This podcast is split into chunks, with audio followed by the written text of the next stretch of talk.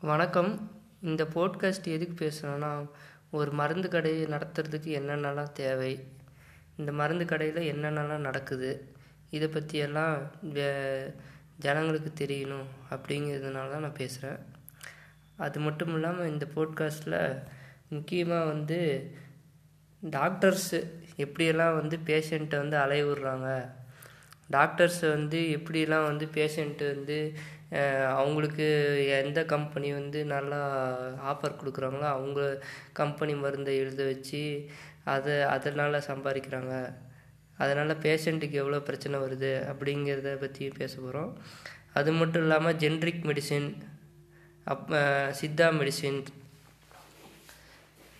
Ayurveda medicine இது மூணு பற்றி மெயினாக பேச போகிறோம் மருந்து கம்பெனிகள் வந்து ஹோல்சேலர்.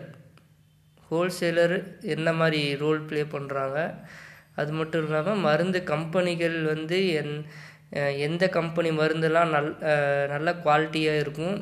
அதே சமயம் டாக்டர்ஸ் ப்ரிஸ்கிரைப் பண்ணுறதுல எந்தெந்த மருந்து குவாலிட்டியாக இருக்கும்? எந்தெந்த ம மருந்து வந்து குவாலிட்டி இல்லாமல் இருக்கும்?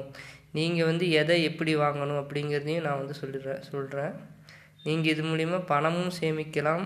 அது மட்டும் இல்லாமல் ஏமாறாமலும் இருக்கலாம்.